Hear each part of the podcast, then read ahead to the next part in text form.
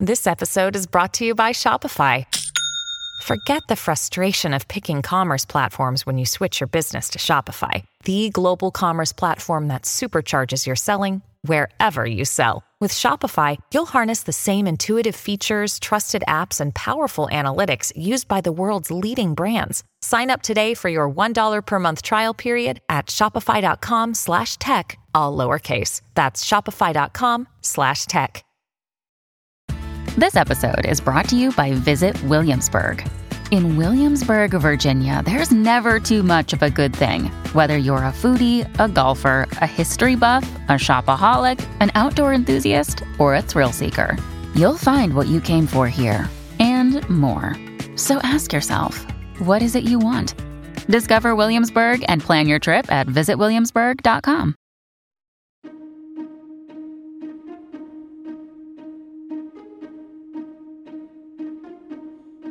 Hello, and welcome to the How To Academy podcast, the weekly show for and about people who think big. I'm Vas Christodoulou. As the coronavirus crisis continues to escalate, How To Academy is tapering off its programme of live talks in central London. But we promise this podcast will be here to keep you company in the long and anxiety inducing months ahead. Whether you're self isolating, working from home, quarantined, or just trying to go about business as usual, we've got the content to keep your brain stimulated.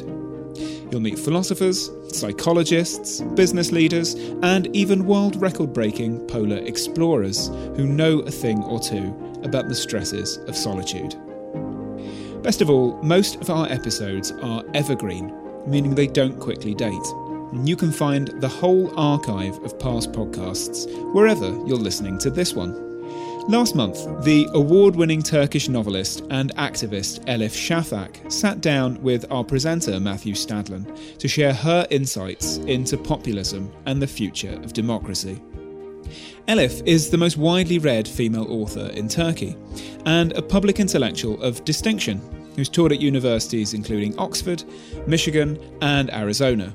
She's also a regular contributor to the world's most influential newspapers and a nominee for many of literature's most significant prizes, including the Orange, Baileys, and Ondaatje. Here's what she had to say about the world in 2020. Really, very good to see you sitting here in my kitchen. We're talking in early to mid February 2020. Britain has just officially left the European Union. Boris Johnson is in charge. Donald Trump is in charge in America, and I think likely to win a second term. Erdogan, of course, is still in control in Turkey. How do you see the world now? Depressing, isn't it? Um, I think we have entered the age of pessimism in a way. There's a lot of anxiety, and it's not only about politics, just putting that aside for a moment. I think people have every right to be anxious about the climate, um, about the future of their children. So there's a lot of political anxiety, but also cultural anxiety, environmental anxiety, social anxiety that I'm also observing. And I think it's very important to understand the role of emotions in today's politics. It seems to me that identity has become a very important thing in politics again, if it ever went away. Exactly. If it ever went away, uh, identity, I think, is the key word. And that's one of the reasons why I'm, I'm worried about how we are polarized because it's more than a political polarization that we're talking about. It's much more than which party you're voting for. That's normal. That's just the state of democracy. And actually, it's a good thing, that kind of difference. But what we're experiencing is very different. It's almost like these stacked up identities vertically without overlapping. And that is not healthy for any society. I also know, coming from a country like Turkey, when societies are bitterly polarized, divided into tribes almost that do not overlap, I think the only people who benefit from that situation are the demagogues. This is their climate. So it worries me and I and I think about how how can we move beyond our own echo chambers? How can we find a common language? Is it possible to bridge these divides? I think those are going to be the most challenging questions ahead of us. And you think it's helpful, I think, to see the world in terms of circles. I like the circle as a metaphor, although it could.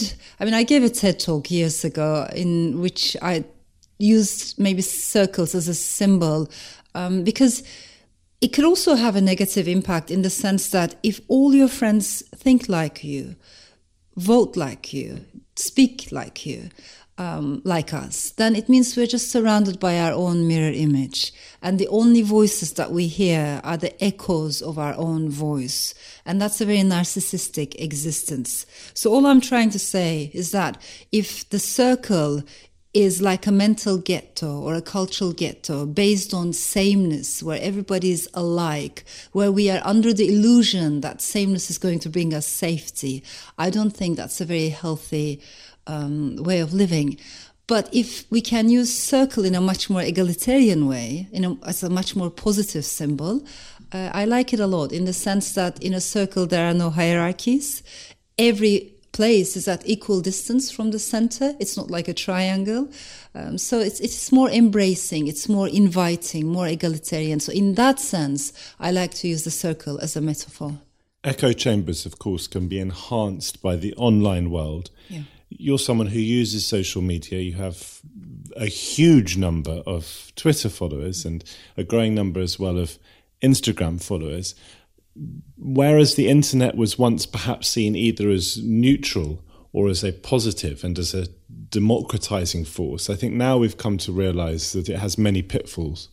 Absolutely. And it wasn't that long ago when there was so much optimism actually about the digital technologies. You will remember um, early 2000s, I think it was a time of extreme optimism and uh, understandably to a certain extent because the Berlin Wall had come down, the Soviet Union was no more, so it looked like the triumph of liberal democracy.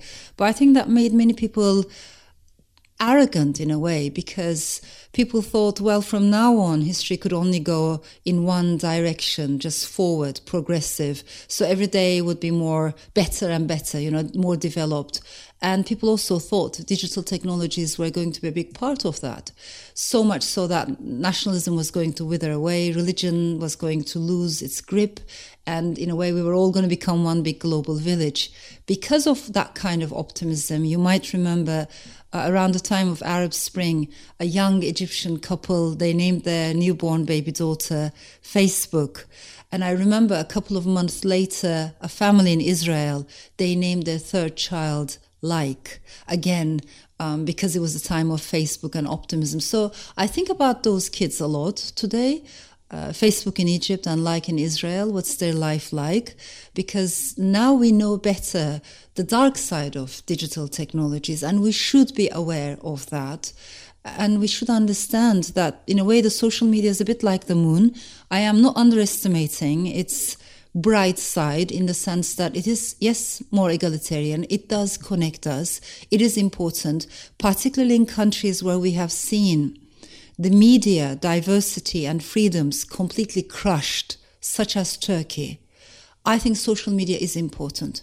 Also, as a woman, I care about social media because I've seen in many patriarchal places, women are, are not equally present in the public space, but within the digital space, they find another zone of existence for themselves and minorities as well. So, all of that is very positive. But we cannot be ignorant or negligent about the dark side of social media. Tech companies cannot have this much power. And I think we need to urgently address this because it is much more than giving an equal voice to everyone. It doesn't work like that. What it made possible is for more extreme views come into the mainstream through algorithms. And there's a lot we need to address, talk about, and there cannot be a power monopoly in this space. Because, of course, when you open the world up, you're not just opening the world up to good and to positive ideas and to ideas of equality, you're opening it up to poison as well that can spread like a virus on Twitter and elsewhere. And you've spoken before now about the way in which strong men around the world are encouraging each other. In the end, obviously, strong men tend to fight, so they might see each other as helpful in the short term. but ultimately it can lead to war. That is true because that kind of politics always necessitates an other, you know, a division between us and them. And therefore, the other constantly changes. One day it could be an ethnic minority, it could be a sexual minority, another day it will be someone else. But there has to be a duality for that kind of populist narrative to flourish. And that's one thing that we need to be very much aware of that kind of populist nationalism, which gradually, but sometimes much more quickly, paves the way for populist authoritarianism. I think what countries like Turkey have shown us is that democracy is much more than the ballot box. Let us not forget that Turkey has regular elections, right? And re- elections are incredibly important. I respect it enormously. But all I'm saying is, in itself, the ballot box is not enough to sustain a democracy. So Turkey has a ballot box. It is not a democracy. Russia has a ballot box. It is not a democracy. Because in addition to elections, you also need rule of law, freedom of speech, checks and balances, definitely women's rights, minority rights, a free, diverse press, media, and also independent academia. You know, with all those components, a democracy can survive. And I think what those so-called strong men cannot tolerate is that kind of pluralism. As someone coming from Turkey, f- fully aware of the dangers of someone like Erdogan. I just wonder, without comparing, uh, I nonetheless wonder how fragile you think British democracy, Western democracy can be. How fragile is it? Yes, I, am also careful with these comparisons because obviously the case of Turkey is very different. But at the same time, I'm someone who has observed the whole Brexit saga with a heavy heart, you know and and at the same time because i have to add all these into the picture i'm a storyteller. And i think as a writer um, in a way my primary job is to try to understand where people are coming from.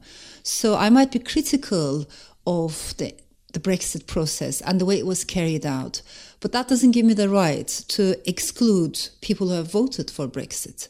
You know i think it's incredibly important that i that i understand. Uh, and this is a big, big challenge for all of us. To me, one thing is very clear. Had I been born in a different part of this country, I might have voted for Brexit. So clearly I'm a Remainer, but I need to understand what are the psychological, social, political, economic circumstances that lead us to think in different ways. So I try to approach politics in a much more nuanced way. But what does worry me about the UK today um, coming back to your question, is when I see tabloids publishing pictures of judges and writing enemies of the people underneath, that kind of language is, is very dangerous, toxic, and it's something we've seen in other countries. We might disagree, but we cannot call people who disagree with us enemies of the people. When female opposition MPs are receiving rape threats or death threats, that is something that worries me. So we might think differently, we might vote differently, but what I think we should all be very aware of the importance of fundamental democratic institutions and political norms, because without those, democracy cannot survive. Brexit has been a fault line that has thrown up all sorts of questions and it has led people on both sides to question how well British democracy functions. I suppose what I want to try to understand is how dangerous do you think it is for us to be complacent in this country about our democracy?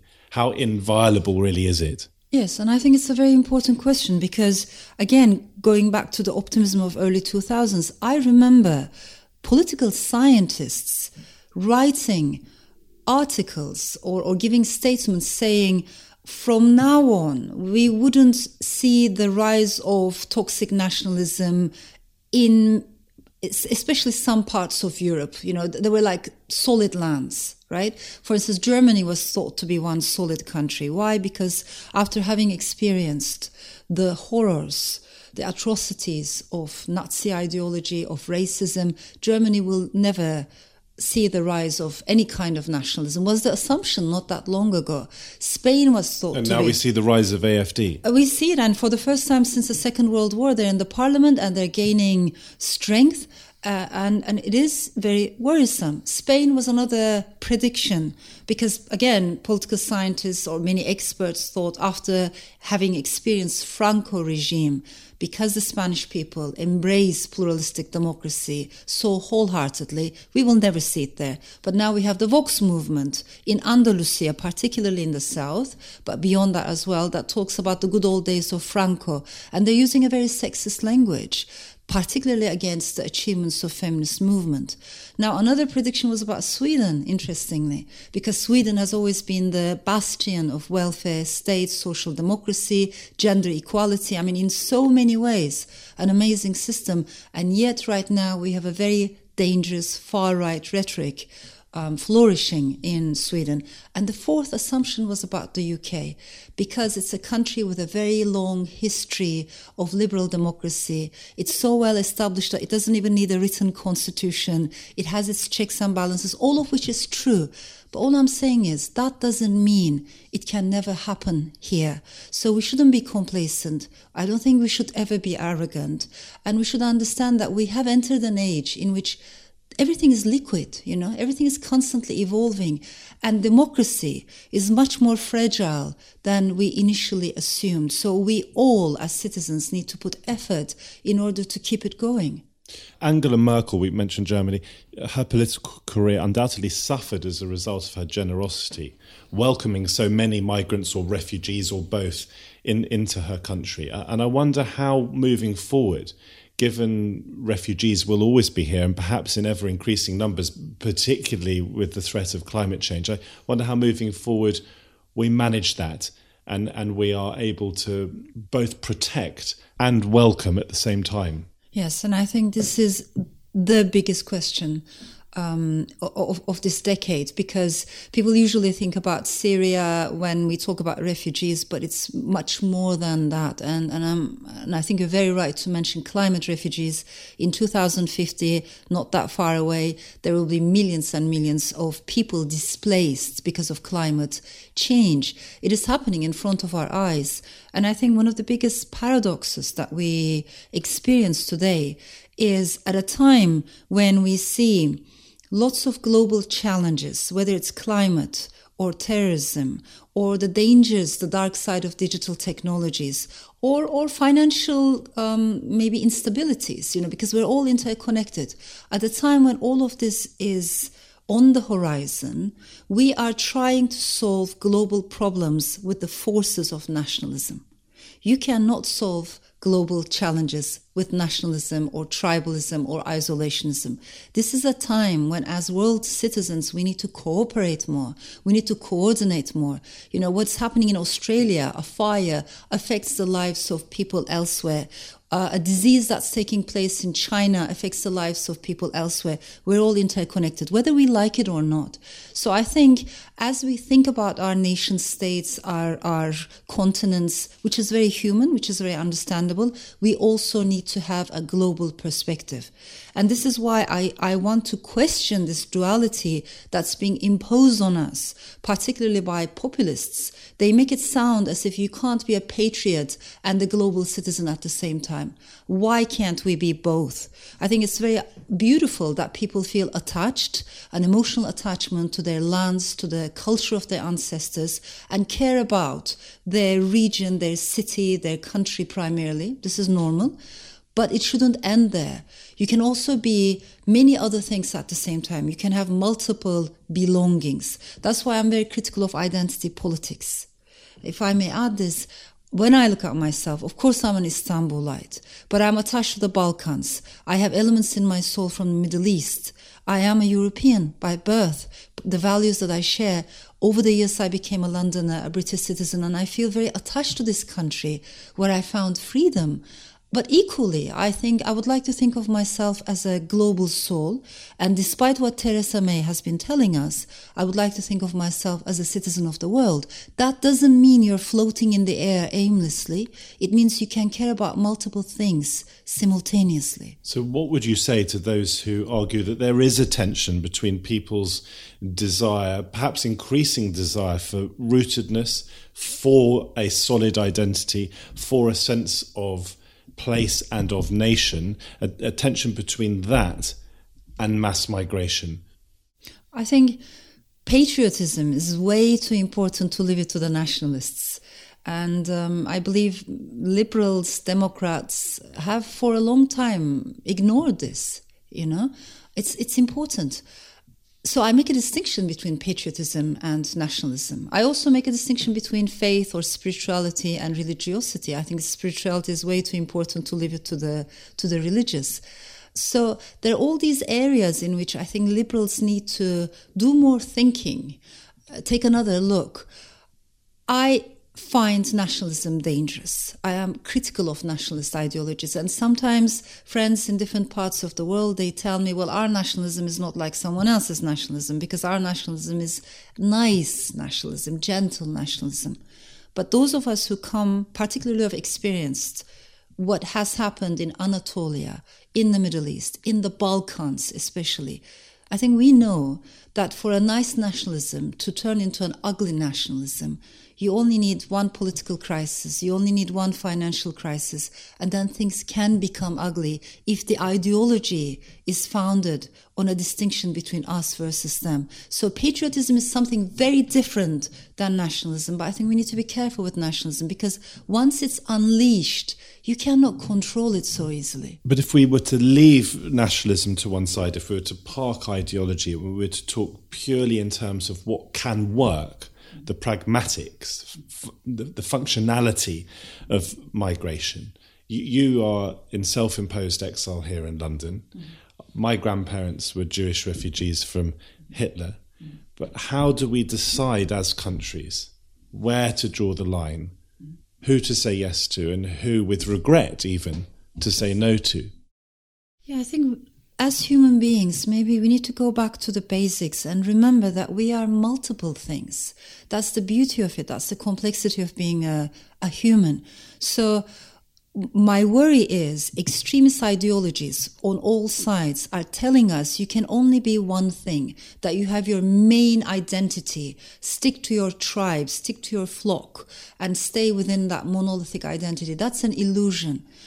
When you think about it, um, maybe you know being Jewish is very important. At the same time, being British is very important part of your of your life. Maybe I'm not saying it's at equal weight, but the, the team you support or the, the city you grew up in, we have many, many other attachments. The color hair I have. The, the, the, exactly, the, the ginger hair and all Shh, all don't of tell that. anyone.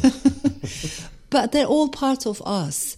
And who decides which one of those identities is the primary identity? We need to be careful about that. If I may put it differently, um, there was a time when I lived in Boston, then I went to Ann Arbor as a visiting scholar, and then I went to Tucson, Arizona. So I spent some time in America. This was after 9 11. And it was very interesting for me to see different sides of America. But particularly when I was in Boston, I would just lock myself in a little room in, a, in, in the, this huge, massive library in Mount Holyoke and just read the particularly African American women's movements of 1970s. And that to me was a, an amazing experience because when you read their words, it is fascinating how much emphasis they put on multiplicity, on pluralism. Many of these women, because they were women of color, they knew how racism worked. They were on the receiving end of racism. Because they were women, they knew how sexism worked. Because many of them were LGBTQ, they knew how homophobia or transphobia worked. And equally, because many of them came from disempowered, disadvantaged backgrounds, you know, they were not born into wealthy families, they knew how inequality worked in a society. So when they talk about identity, these progressive minded women, they would talk about identity in a much more pluralistic way than we do today. When you read someone like Audre Lorde, for instance, she says, Look at me, I'm a woman, I'm black, I'm a poet, I'm a mother, I'm lesbian, I'm this, I'm that, I'm many more things you might not be able to see at first glance. So, in a way, like in Walt Whitman poem, they're saying, I contain multitudes. I think this is what we forgot today. We forgot to say, I contain multitudes, but it is our reality. If I can remember that I contain multitudes and Matt is, contains multitudes, you know, there's a bigger chance that we can find a common ground as opposed to you being just one single identity, me being a single identity, then clash is inevitable. So, what is it actually like being Elif Shafak? Because you, you do embody not just duality, but plurality. The way that you were brought up, partly in the West, partly in the East. You were born in Strasbourg, but you spent many of your childhood years in Turkey. You had a sort of mystical upbringing at the same time as an academic upbringing.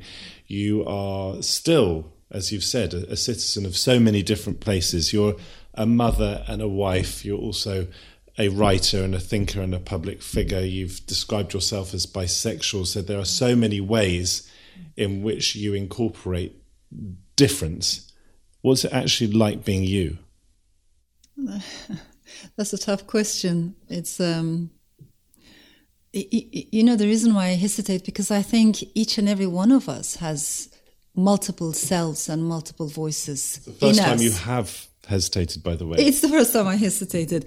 So, so I don't think it's something that's unique to me. That's how I see human beings. And as a storyteller, I also see human beings when I write my stories. So, in other words, rather than thinking of human beings as goodies and baddies, as clashing identities, maybe as writers, we always try to show the invisible. We want to make it a bit more visible. Maybe as a writer, I want to give a bit more voice to the voiceless. I've always been interested in people who have been pushed to the periphery, you know, marginalized, disempowered. I've been interested in power inequality.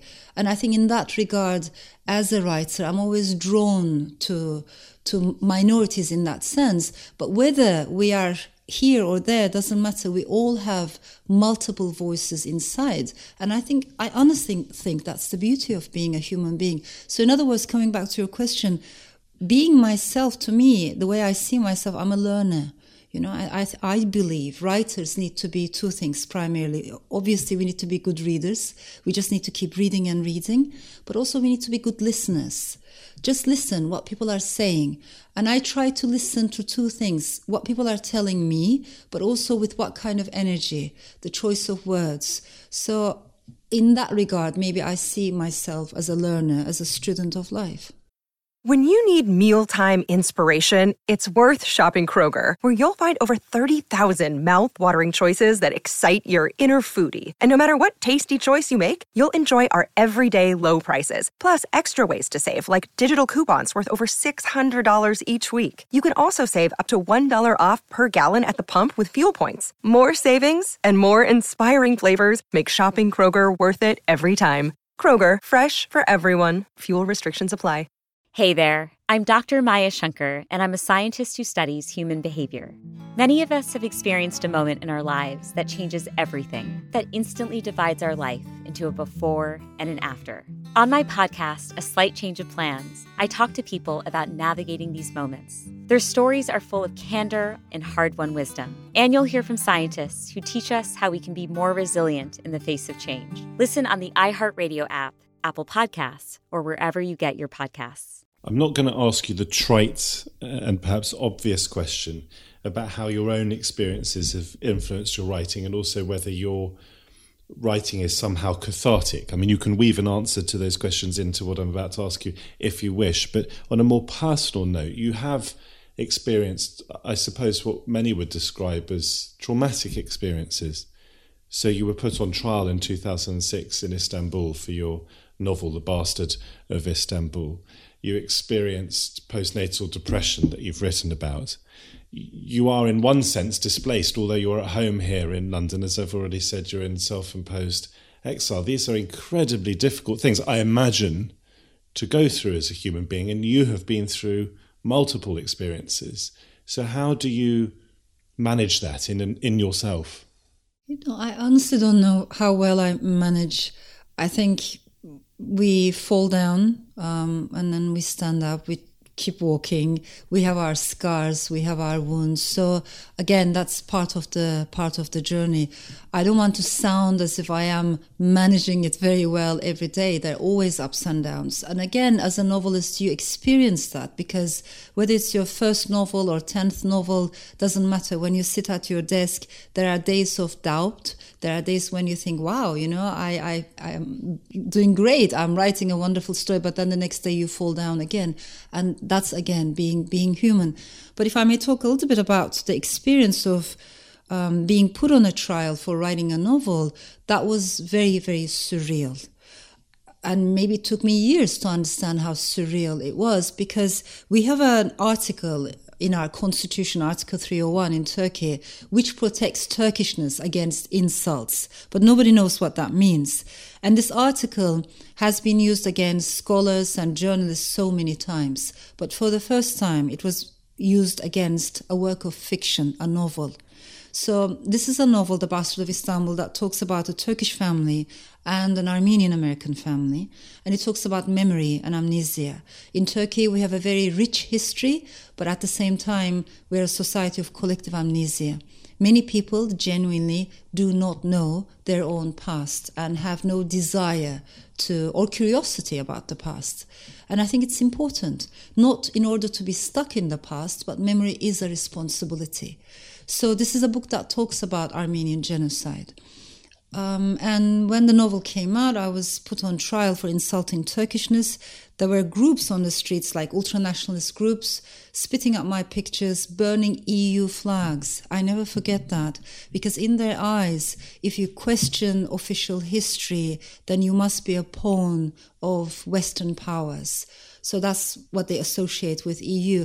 It's fascinating to see how nationalism, you know, creates its own illusions so that went on for about a year and, and that was quite unnerving. It was also surreal in the sense that because the words of fictional characters were taken out of the book and used as evidence in the courtroom, my Turkish lawyer had to defend my Armenian fictional characters in the courtroom. So after a year, we were all utterly surreal. Which is utterly surreal. You know, we were all acquitted, me and the fictional characters. But these things happen in Turkey. Indeed, I mean, your more recent work is is being challenged by Turkish authorities. Am I right? Yeah, this time for um, the crime of obscenities, you know, quote unquote, because they don't want fiction writers to write about issues like sexual harassment, child abuse, child brides, um, which are all the realities of my motherland, not only Turkey, across the world. I think it's very important that we write, we tell the stories. Again, to me, one of the biggest tragedies or ironies of this recent um, investigation is that this is happening in a country where we have a huge problem when it comes to gender inequality and violence against women. Violence against women in Turkey in 10 years increased by 1,400%. Yeah? And today, almost one out of every three marriages involves an underage girl. Also, with 4 million Syrian refugees, the number of child brides increased. We have urgent problems to address. The laws need to be changed. There needs to be more shelters for abused women and children. But instead of doing all that, the fact that they are prosecuting or investigating fiction writers who write about these issues is just, again, very surreal. But it happens. Described being an author, a female author in Turkey, is I think being kissed on one cheek and slapped on the other. Yes, because, um, and the reason why I say that is because readers are amazing. And I think when I speak with Indian authors coming from India, from Pakistan, from uh, Bangladesh, different parts of the world, I think they have a similar experience as well. Because in Turkey, a book is not a personal item. If a reader likes a book, she or he gives it to her friend you know, and the friend sends it to her aunt in Germany, and that book ends up in, you know, another neighbor's hands. So not so good for your royalties. Yes, but what is good is, um, and, and which and what is very heartwarming is a single copy is usually read by five to six people on average. And so when people bring me copies on book signings, I realize different sentences have been underlined by different colored pens because different people have read it.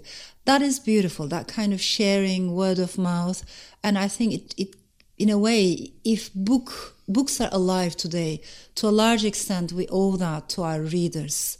So that's the beautiful side. But the dark side, of course, is in a country where there is no freedom of speech.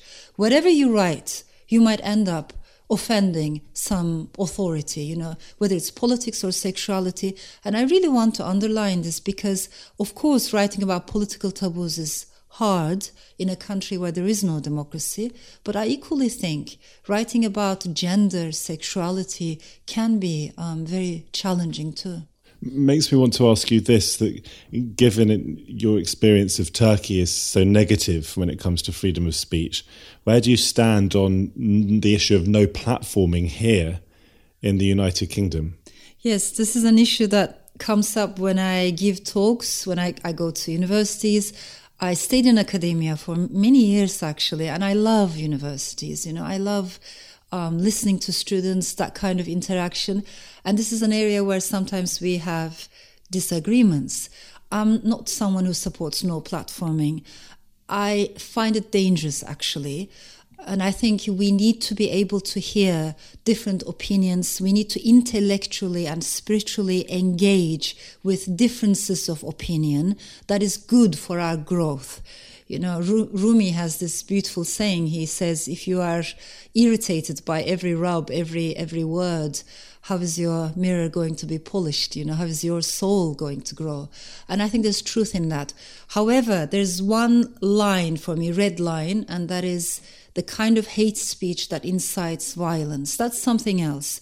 And I honestly and the think, law steps in there anyway. Yeah, yeah, and the law steps in there anyway. We don't need that, those kinds of speakers. You know, people who target minorities, individuals, and try to create violence, direct violence, that is something completely different. But other than that, we need freedom of speech. All of us do. You know, we can disagree, but we need to learn, all of us, to be maybe less easily offended and, and calmer when it comes to public discussions. Just tell me how you feel you were responded to here in Britain as an author. And does it ever frustrate you that you can sometimes or often be described as a Turkish author? Yes, more and more they're describing me as Turkish British author, which is the truth. At the same time, I think as a storyteller, you want to be only described as a storyteller, right? Because even women writer can, after a certain point, sound unnecessary.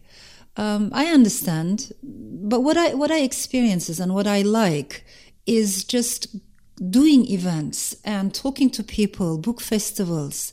To me, it's very interesting in this country and also across Europe. What I have noticed is book festivals are, in a way, becoming a bit more political. You know, we get more and more political questions about the world, about the future of Europe, about um, things that maybe people weren't talking about might just be when ago. people come to listen to you Elif because they know that you have views on these things. That could be the case but i'm also observing that there are more panels that have political titles. I'm not necessarily the speaker at those panels. So something more interesting is going on. People and it's not a coincidence. So it comes back to the anxiety that we were referring to at the beginning. I think people have lots of questions and maybe it, this is there's a bright side to it in the sense that maybe this is a this is a moment when we can all become more engaged citizens. And i believe we must become more engaged. So uh, you don't, don't feel you have the luxury do you coming from your background to stay silent? No. Either as an author or as someone who is a public figure and has a platform yeah, I, I, honestly think if you happen to be a storyteller from a wounded democracy, such as Turkey or Venezuela, Brazil, Egypt, you know, imagine Philippines, Russia, the list is so long, Hungary, Poland, um, and that list is getting longer. You don't have the luxury of being apolitical. You can't say, you know, I only want to talk about my novel. I don't want to talk about what's happening outside the window. Also, I am a feminist and one of the many wonderful things that I have learned from feminist movements of past generations is politics is not only about political parties or what's happening in the parliament today, it's beyond that. Politics is also about power, power inequality, our voices and our silences. So, in that regard, the personal is also political. Again, when you describe politics in such a broad way, you can't be apolitical. But all I'm saying is, I think more and more Western authors are beginning to feel that kind of urgency to talk about the fundamentals of politics. But if I may add this, I'm not talking about partisan politics, which I don't like. I'm not even talking about party politics. All I'm saying is when it comes to issues like freedom of speech, rule of law, checks and balances, women's rights, LGBTQ rights.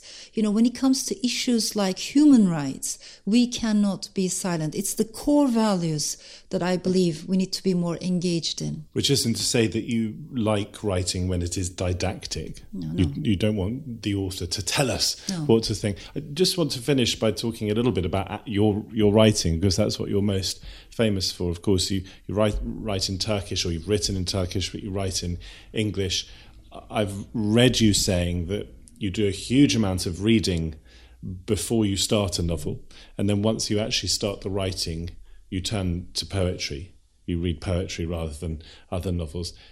Just in synthesis, take us through very briefly then how you go about producing the work that you do. I think one of the reasons why I love the novel as a genre so much because there's so much room there in that large canvas for plurality, for multiplicity. It is a democratic space. And in that sense, the writer does not control that democratic space. Really, I experience this all the time. Sometimes you want to keep a character on the side, and I realize she's becoming more important. Or you want to lead the story in a different direction, but the story has its own pace, has its own flow, and you need to respect that. So all I'm saying is you're not in charge. And I don't like it when writers try to be didactic or teach something. I think a writer's job is to ask questions, sometimes difficult questions about difficult issues, and open up spaces where a multiplicity of opinions can be heard. But it's not my job to try to find the answers and, and definitely not to try to give the answers because I don't know them myself. I'm still thinking, I'm still searching. And I also know that every reader is going to come up with their own answers. And I have to respect that. The beauty of the novel is you know, a couple who's been married for 40 years, they might read the same novel, they wouldn't read it in the same way. Two very close friends might be reading the same story, they wouldn't read it in the same way. The same, way. person might reread a novel and read Exactly. it differently. Why? Because we bring our own gaze, our own chemistry, ourselves into the story. And so each reading is unique. And in that regard, uh, it can never be didactic and it should never be. Coming back to language, I think language has always been my, my passion. Um, obviously, you can hear my mispronunciation, you know, the, the, the words that I can never quite get right. I'm an immigrant in this language, you know. And as every immigrant knows, there's a gap between the mind and the tongue. You always want to say more, but end up saying a bit less. And sometimes that gap is frustrating.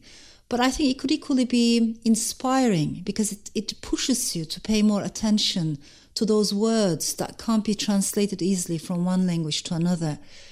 So, my point is to me, English, yes, it is an acquired language. I started learning at the age of 10. I was in Spain at the time. Spanish was my second language, Turkish is my mother tongue. But English never abandoned me. And I felt freedom. I found freedom in this language, which is very important to me. That said, I also feel attached to the Turkish language. Do you feel less inhibited then in English? I feel less inhibited culturally, maybe politically, I feel less inhibited. But this is not an either or choice for me. And that's the thing that nationalists do not get because they think you can only be here or there, one thing or another. Whereas I think we can be bilingual, multilingual, if we can dream in more than lang- one language. And actually, we do because our brains do not recognize those national boundaries when we are sleeping. Sometimes it happens to me. I start started dreaming in Turkish and I ended in, in English. I think we can then write fiction in more than one language as well. Overall, what I can tell you, I think when my writing has more melancholy in it, or sorrow, or sadness, or longing, I find these things much easier to express in Turkish. But when it comes to humor, which is so crucial for me, it's the oxygen I breathe. When it comes to humor, irony, and particularly satire, I find it much easier in English. And sex? Sex, I, I would say, much easier to write in English. You have so many messages for the world that are worth listening to, including that we should read more female authors. Yes. But you also sometimes, I think, are able to take messages from your own characters. Mm. And I read recently one such message. You thought that we should be able to know thyself. But you you took this one step further. What did you say? you should know thyself, but also you should know an asshole when you see one because it, it, needs to go hand in hand. You know, the knowledge of self, but the knowledge of people who are not good for you, toxic for you. Just stay away from them. Elif Shafak, thank you very much indeed. Thank you so much. This week's show starred Elif Shafak and was hosted by Matthew Stadlen.